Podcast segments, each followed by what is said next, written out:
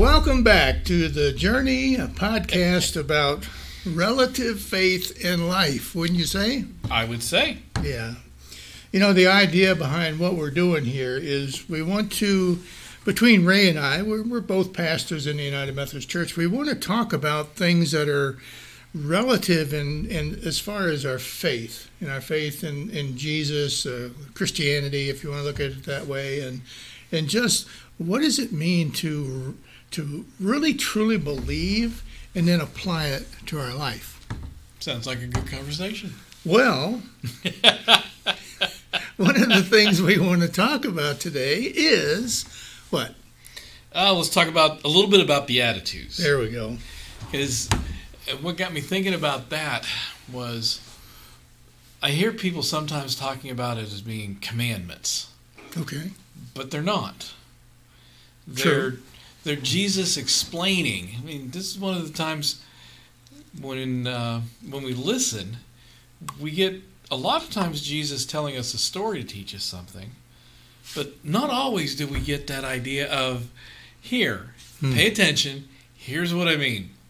Like um, when we're looking at it, uh, blessed are the poor in spirit. Mm-hmm. Oh, well, as you start off with that one, when you look at it, poor in spirit is not necessarily what we all think of it is. I know. I used to, when I first became a Christian in my infancy and uh, looked at uh, that particular beatitude, I'm like, I don't want to be poor in spirit. You know, I, I think I'm not supposed to be as a Christian, you know, I'm supposed to be all happy and sunshine and everything, but that's not what he was talking about, was it? It was not. And it has to do with you. Not you, but maybe you. And me. And and our friends out there who are listening. And that whole idea of relying on yourself. Hubris. Mhm. Of all those different kind of things and saying, Okay, I'm in charge. I'm this. I'm that. And it's not necessarily that way. I mean, one way to interpret that idea of blessed is to say beloved. Okay. Jesus so Jesus could be saying, Beloved are those who are poor in spirit. But poor in spirit doesn't mean bad. It's referring often within this context as being you are not being overly aggressive. You are not doing those things. You are, however, being within Jesus. Kind of, uh, uh, would you would you say it's more like a humility type of It thing? is You know? of being being able and being willing to not be so assertive and so different things and do things your own way. Poor in spirit is that I'm going to allow Jesus Hmm. to work in me, through me, Oh wow. and with me. yeah. So, beloved are those who are allowing Jesus to work in them, through them, and with them. I mean, it's a neat way to kind of look at it. That's a, a beautiful image too. I like that. Of you know because I don't know. I always I always go back to my own experience. You know, and it's like you know I used to be kind of arrogant and you know always wanted to do things my way and blah blah blah and but as a Christian. I've realized I don't have all the answers, No, and it's not about me. You know, so it's not about me. It's not about yes. And I mean, it's it's one of those kind of things. It's like, um, sometimes we get caught in a, a language trap within Scripture because What it was what do you written. Well, scriptures were written a long time ago. yeah. and language drifts a bit. Things that we interpret, we've got to pay attention to who they were written for, why they were written. What was I mean, what was Jesus doing that particular day explaining those things that we refer to as the beatitudes? You know, blessed are the poor in spirit, for theirs is the kingdom of heaven. Oh, that's a nice thought. That is a beautiful thought. That if I'm poor in spirit, if I have the right and that's part of our relationship with Christ.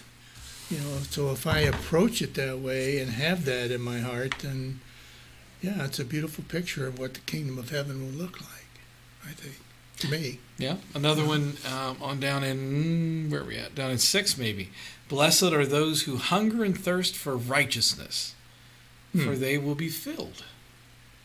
Doesn't mean filled today, but perhaps having your spirit filled as you continue to work, working for hunger and thirst for righteousness, so that your spirit is filled over time Hmm.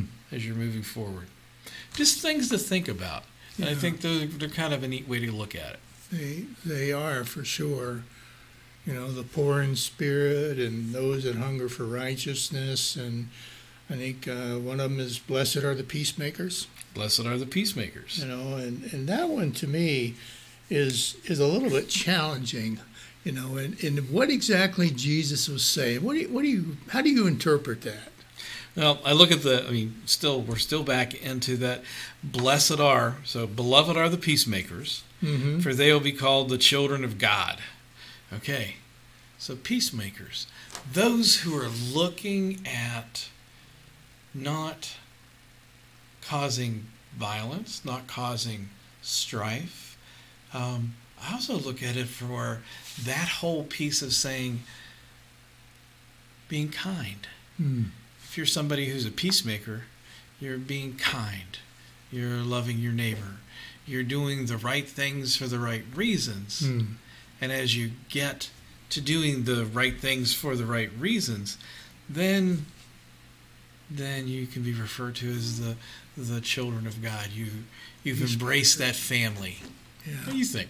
Well, I I think I've interpreted it the same way pretty much, and I like the the the idea that uh, that you know God is really a peacemaker. He doesn't you know put up with sin, of course. He doesn't you know accept it or bend his his holiness to uh, afford humankind, but um, still his intention is for a very peaceful, loving, uh, giving existence and relationship. And that's Mhm. kind of the way i've seen that particular verse was you know god wants me to you know as made in his image to follow uh, his example of of just following the truth and finding peace inside of the truth of god. And yeah Blessed are the merciful, for they will be shown mercy.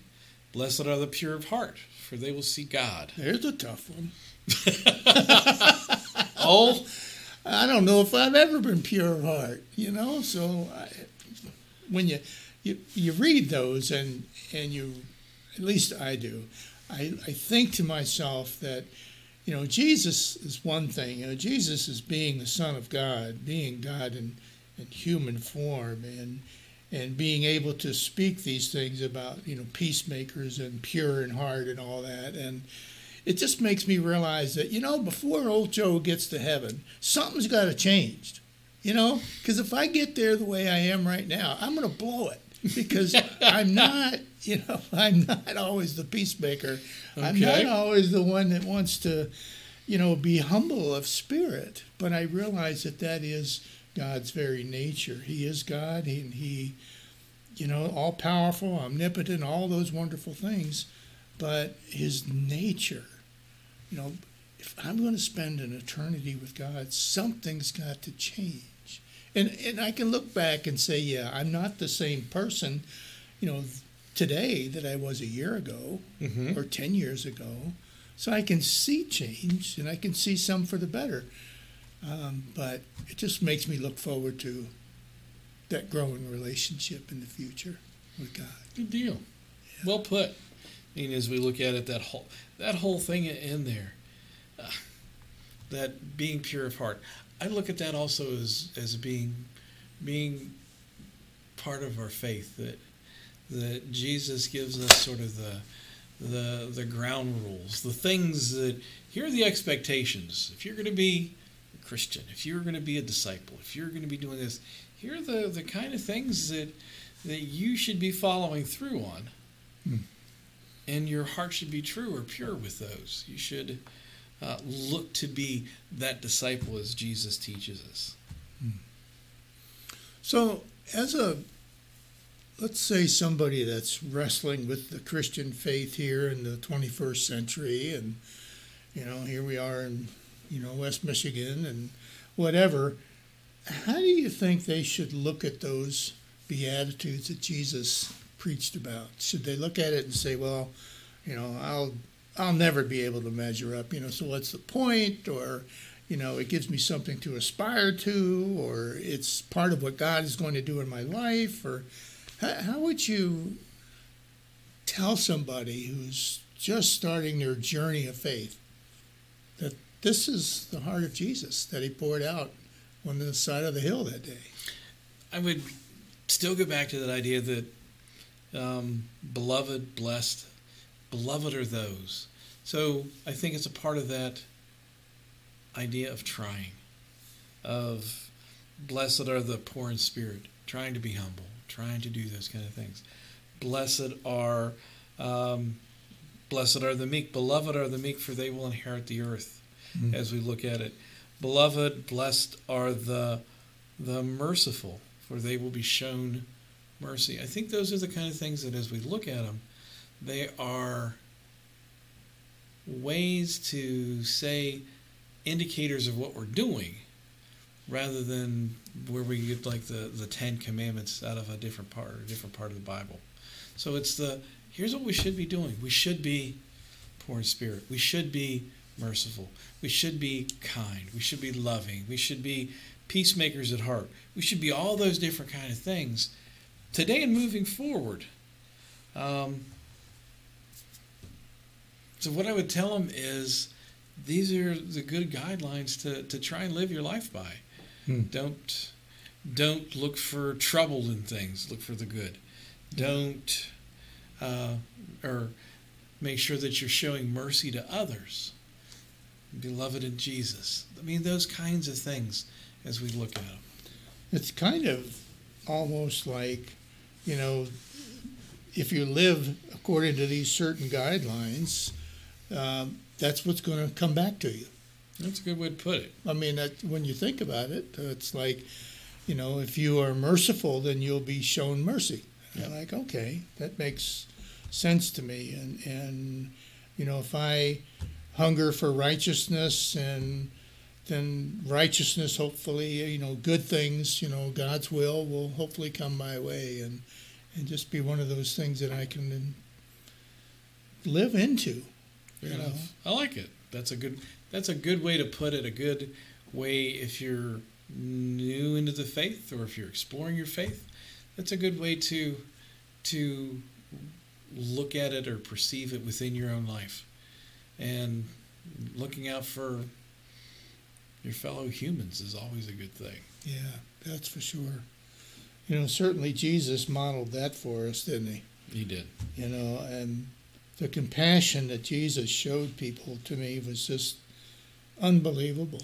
You know, to and I'm just being honest here. I, I, there have been times in my life where I'm like, man, I don't want nothing to do with that person, you know, and and yet Jesus, he didn't have that problem.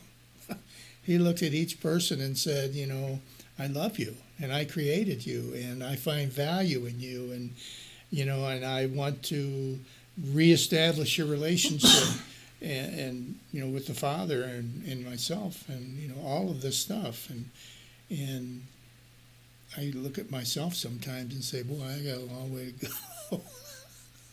but you're on a path. Yes, I am on a path. I am on a good path. As are we all. There you I go. I am on a good path. Yeah. We're all on a journey through this life, and that journey can be quite difficult. It can be extremely hard when we have more questions than answers, especially when it comes to our faith in God. Even though we're on a journey of life, we don't have to do it alone. Join us for the podcast, The Journey, posted fresh on all popular podcast platforms every Sunday morning. Or you can go to the toughquestionsforgod.org website. Thanks and we'll see you then.